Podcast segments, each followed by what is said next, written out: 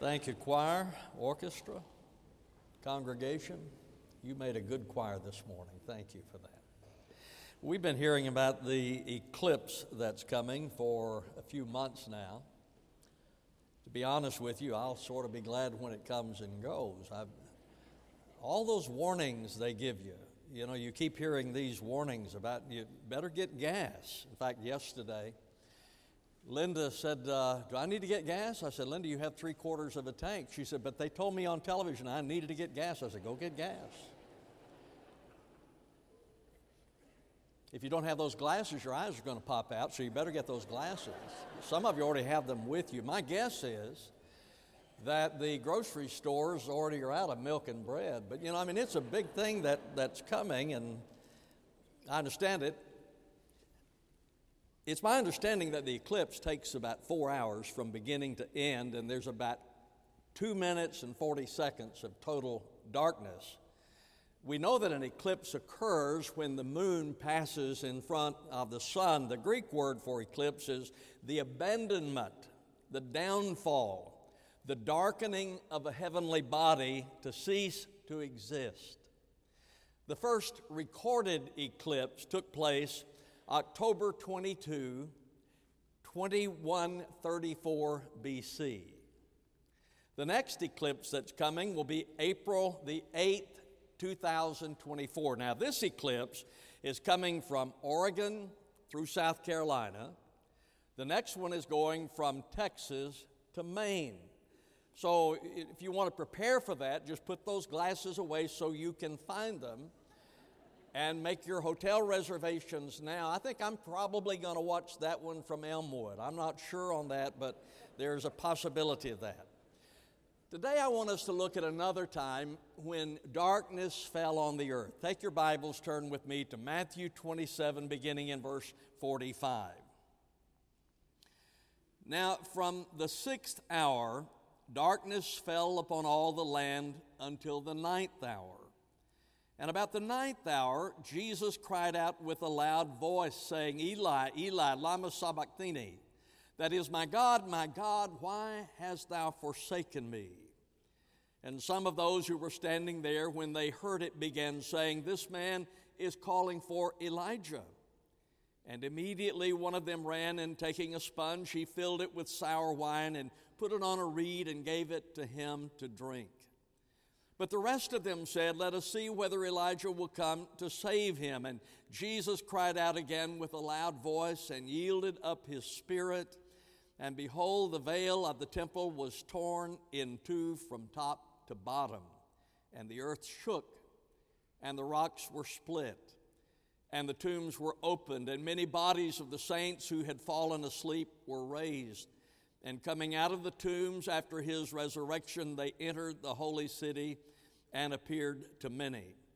Now, the centurion and those who were there keeping guard over Jesus, when they saw the earthquake and the things that were happening, became very frightened and said, Truly, this was the Son of God. I want us to look at this darkness that is described here in the Gospel of Matthew. First of all, this darkness was unique. This is not an eclipse. This was not natural. This was supernatural. And it was unique in its intensity. There in verse 45, it says, From the sixth hour, darkness fell upon the land until the ninth hour. The word darkness that is used there is the Greek word skotos, and here it speaks of physical darkness, that there is physical darkness. In Romans chapter 2, verse number 19, that word is used to speak of intellectual darkness.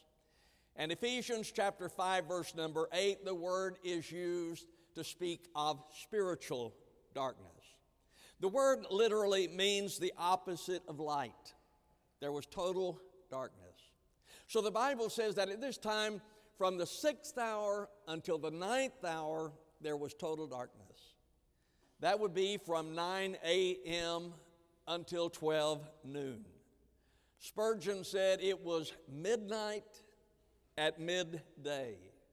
So the Bible tells us that from 9 o'clock in the morning until noon, there was total darkness And in that darkness, Jesus was hidden from those who hated him. We think back about the events leading up to the cross. They spat upon his face, they blasphemed his name, they slapped him, they crowned him with thorns, and they hung him on a cross. And in that time of darkness, he was hidden from the piercing eyes of those who hated him. The Bible says that it was a time of darkness. It is unique in its intensity, it is unique in its duration. Three hours, there was total darkness. This was not a passing cloud that we have in the summer. You know, you get up in the morning, most of the time it's sunny in the afternoon. There are the clouds that begin to form and then they pass away. In fact, Hughes refers to them as Passovers. So these clouds come and then they are gone. That's not what this was. This was the duration of three hours. Can you imagine that? My guess is some of you are a little bit concerned that there's going to be two minutes and 40 seconds of darkness tomorrow. Will the light shine again? Can you imagine three hours of total darkness in the middle of the day? The people were concerned, the people were apprehensive. They became agitated as a result of it. You see in verse number 54. Now the centurion and those who were with him, keeping guard over Jesus, when they saw the earthquake and the things that were happening, became very frightened and said, Truly, this was the Son of God. During this period of three hours of darkness, they became disturbed. And every moment that passed and they remained in darkness, they became more and more disturbed. So the Bible says in Luke 23, verse 48, and all the multitudes who came together for this spectacle, when they observed what had happened, began to return, beating their breast. Three hours of darkness. Matthew Henry wrote, Probably these very people were of those who had cried, Crucify him, crucify him. But now they were so terrified with the darkness and the earthquake and the uncommon manner of his expiring that they had not only their mouths stopped, but their consciences startled. It's also unique in its significance. The Bible says that it covered the land, darkness over all the earth. This is the first time since God declared, Let there be light, that the earth is covered in darkness. The darkness we read about here was unique. Three hours, intense. It was unique. But it was the darkness of battle. You must understand that during this darkness, during the events that surround this, there was a spiritual battle going on. A battle between good and evil, a battle between God and Satan, who is going to be God. You know from your reading of Scripture that Satan has always wanted the worship that belongs only to God. In fact, he declared I will exalt myself above the throne of the Most High God. It has always been the desire of Satan to be God. So there is a battle that is going on during this darkness as to who is going to be God. And in this battle, Satan is defeated. This is the place, this is the time. It is the time when Satan was defeated. You may not know that this morning, but the demons do. The demons know that Satan has been defeated because when Jesus cast the demons out of the demoniac of Gadara, the Bible says they cried out, What have we to do with you, Son of God? Have you come to torment us before the time? The demons know that their time is up.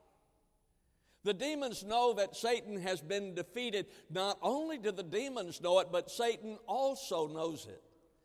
The Bible says in Revelation 12 12, Woe to the earth and to the sea, because the devil has come down to you, having great wrath, knowing he only has a short time. Oh, I know that he has a lot of power, a lot of influence, because we've experienced it. But I also know that he is defeated. I know that Satan is defeated because Jesus defeated him on the cross, and he did so with the shedding of his blood. Now, there are those who resent, some who are offended by the notion of the shedding of blood. But the Bible says that is the way he won the battle. When I was in college, I witnessed to a professor once. And I mentioned that Jesus had died on the cross, shedding his blood by which we are cleansed. And I still to this day remember the professor saying to me, That is the most barbaric thing I have ever heard. I understand that. I remember when Steve came as our minister of music, hadn't been here a long time. And one of the members of the church at that time told him not to sing so many songs about the blood because that is offensive. It is by the shedding of his blood that he won the victory, though people do not understand that. Paul wrote in 1 Corinthians if they had understood it, they would not have crucified the Lord of glory. So I want you to understand that in this darkness, it's unique. This is a supernatural darkness, this is a different darkness. But there is a spiritual battle that is being waged in this darkness. It also is the darkness of judgment.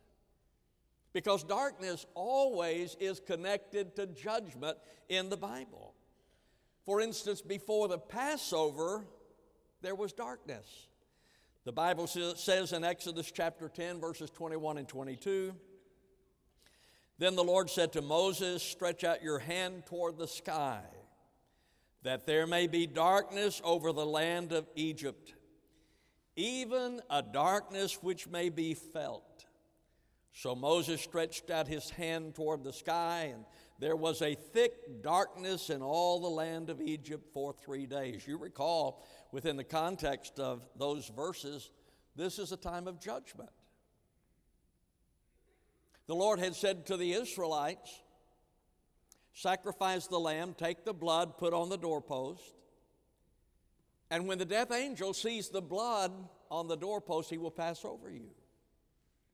But for those that did not have the blood on the doorpost, there was the death of the firstborn. It was a time of judgment. This darkness also is a time of judgment, and this darkness was prophesied in 760 BC by Amos the prophet. Amos wrote in verse chapter 8 verse 9, "And it will come about in that day, declares the Lord God, that I shall make the sun go down at noon and make the earth dark in broad daylight." This is the darkness of judgment. Judgment is taking place in this darkness because he took our sin, and so God judged our sin here at the cross. He took our burden. In verse number 46, he says, My God, my God, why hast thou forsaken me? He was forsaken for us. He felt the burden of sin. And the quote that is there comes from Psalm 122, verse 1, as it was prophesied then. So he took our sin upon himself, our burden of sin. He became our substitute on the cross. Paul wrote in 2 Corinthians 5:21, he made him who knew no sin to be sin on our behalf, that we might become the righteousness of God in him. Did you know that at the cross, Jesus took all of our violence, all of our hatred, all of our gossip, all of our immorality, all of our anger, all of our shame, all of our filth upon himself. He who knew no sin became sin. So all of my sin was placed on him. And all of your sin was placed on him as well. He paid for our sin that he might become our Savior. Chuck Swindoll wrote If our greatest need had been information, God would have sent us an educator. If our greatest need had been technology, God would have sent us a scientist. If our greatest need had been money, God would have sent us an economist. If our greatest need had been pleasure, God would have sent us an entertainer. But our greatest need was forgiveness, so God sent us a Savior. He took our sin upon Himself. When Jesus was on the cross, all of your sin, all of my sin, were placed on Him. He became our sin, and He endured God's wrath at the cross. The Bible says, For the wages of sin is death. Death has always been the fruit of sin, it's always been the wage of sin. My friend, you can, you can decide that you're going to live your life in sin apart from God, but the wages of sin is death. And so Jesus then died to satisfy the cost of sin. It has to be paid, the wages have to be paid. The wages of sin is death. Someone has to pay that. And Jesus paid it at the cross. To me, I believe the greatest anguish that he felt, though, was the separation from the Father. That is the reason he cried out, My God, my God, why hast thou forsaken me? You know that Jesus always referred to God as Father. He was always Father. But here, my God, my God, why hast thou forsaken me? Because that was the great anguish being separated from the Father. There was the darkness of battle. He took our sin and endured God's wrath. But the darkness does not stay. I remember years ago going to the play Annie. There's a lot of the music I like, but I like that song. It says the, the sun will come out tomorrow. The sun will come out tomorrow. That's what Jesus said. In John chapter 12, verse 46, he said, I have come as light into the world that everyone who believes in me may not remain in darkness. There is the darkness, but Jesus is the light. And he comes out in the midst of the darkness. In this, as I look at it, I'm thinking about the darkness and Jesus being the light and all of that. The dawn that takes place out of the darkness comes the dawn. There's the dawn of access in verse 51. And behold, the veil of the temple was torn in two from top to bottom, and the earth shook, and the rocks were split. Now, this is not an ordinary curtain. This curtain, this veil that is spoken of here, is 30 feet high, it is 60 feet long, it is two inches thick, and it takes 300 priests to install it. This is not an ordinary curtain. It was the curtain that hung before the Holy of Holies so that sinful man could not approach holy God. So, this is the curtain, this is the veil that separated man from God. And the Bible says that it was ripped from top to bottom, signifying that God was the one who ripped it. God was the one who rent it. Barnes said the rending of the veil signified that the way to heaven was now open to all. Now, folks, here's the, here's the importance of that. When the curtain that was there was ripped, now it means that you and I, we all have access to God. We have access to the Father. I read the story following the Civil War. There was a Confederate soldier who sat outside the White House One day there was a young boy who went by, saw him sitting there, and he saw that he was sad. He sat down and talked to him for a while and asked him, he said, Why, why, are, you, why are you so sad looking?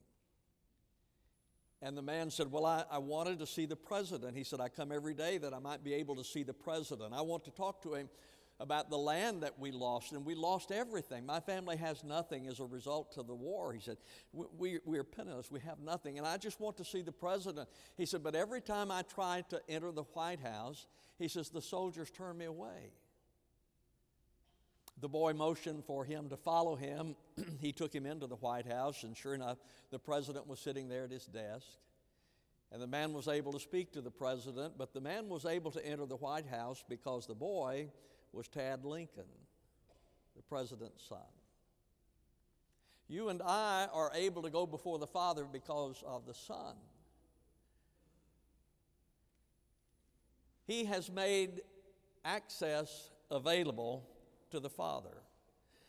The message of the renting of the veil is that God is revealed to us. Now, now God has been revealed to us through Jesus. I don't know uh, about you, I, I have difficulty in identifying with God. I'm finite, He is infinite. How in heaven's name does a finite creature relate to an infinite God?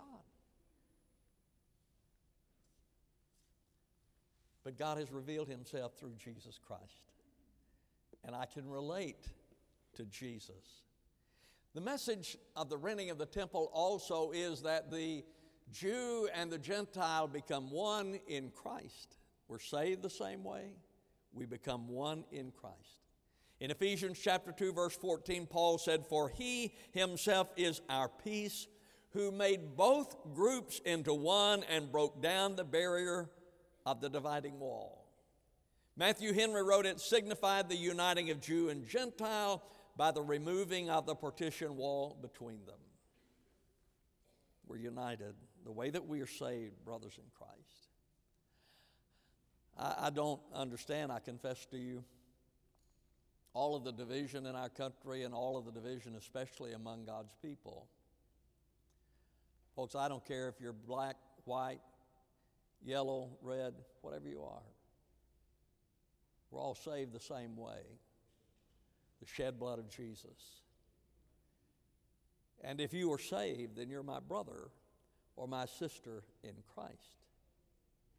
We are united because of Him. And that is the reason that we must get back and proclaim the gospel again because people become one only in Jesus Christ. The rending of the veil says that there is a new way to God, and the way to God is not by the offering of sacrifices or the keeping of law, but the way to the Father is through the shed blood of Jesus. Hebrews 10 19 and 20 says, Since therefore, brethren, we have confidence to enter the holy place by the blood of Jesus, by a new and living way which he inaugurated for us through the veil, that is his flesh. There was the dawn of access. Now, then, the Father is accessible through Jesus. And there's the dawn of victory when Jesus died, he died in strength. You notice in verse 46 and about the ninth hour, Jesus cried out with a loud voice. The word loud that is used there is the same word from which we get the word megaphone. Matthew Henry wrote, The voice of dying men is one of the first things that fails. When a panting breath and a faltering tongue, a few broken words are hardly spoken, and more hardly heard. But Christ, just before he expired, spoke like a man in his full strength to show that his life was not forced from him, but was freely delivered by him into his Father's hands as his own act and deed. Jesus gave his life, no one took his life.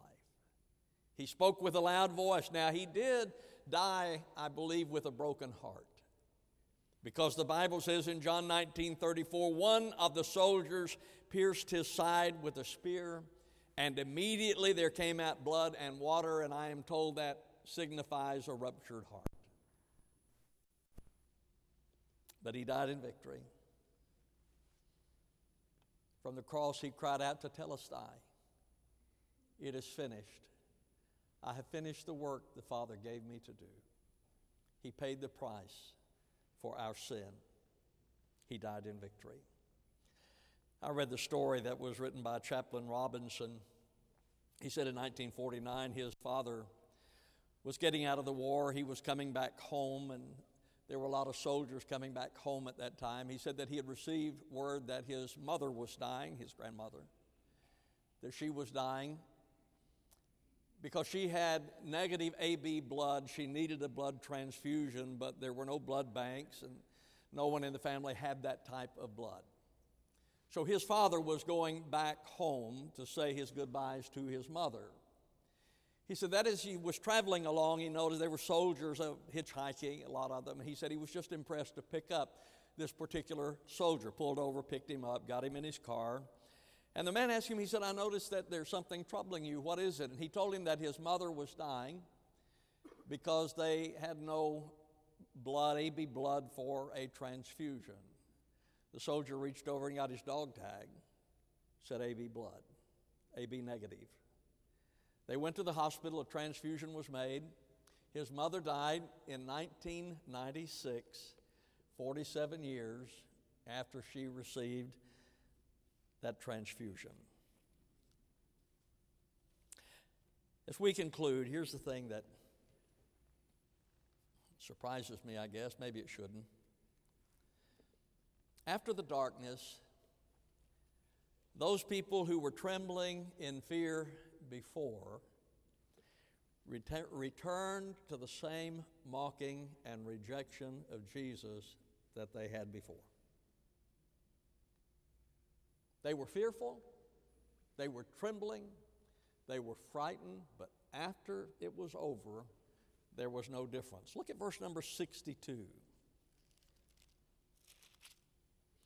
Now, the next day, which is the one after the preparation, the chief priests and the Pharisees gathered together with Pilate and said, Sir, we remember that when he was still alive, that deceiver said, After three days I am to rise again. Therefore, give orders for the grave to be made secure until the third day, lest the disciples come and steal him away and say to the people, He is risen from the dead, and the last deception will be worse than the first. Isn't that amazing? After everything that went on,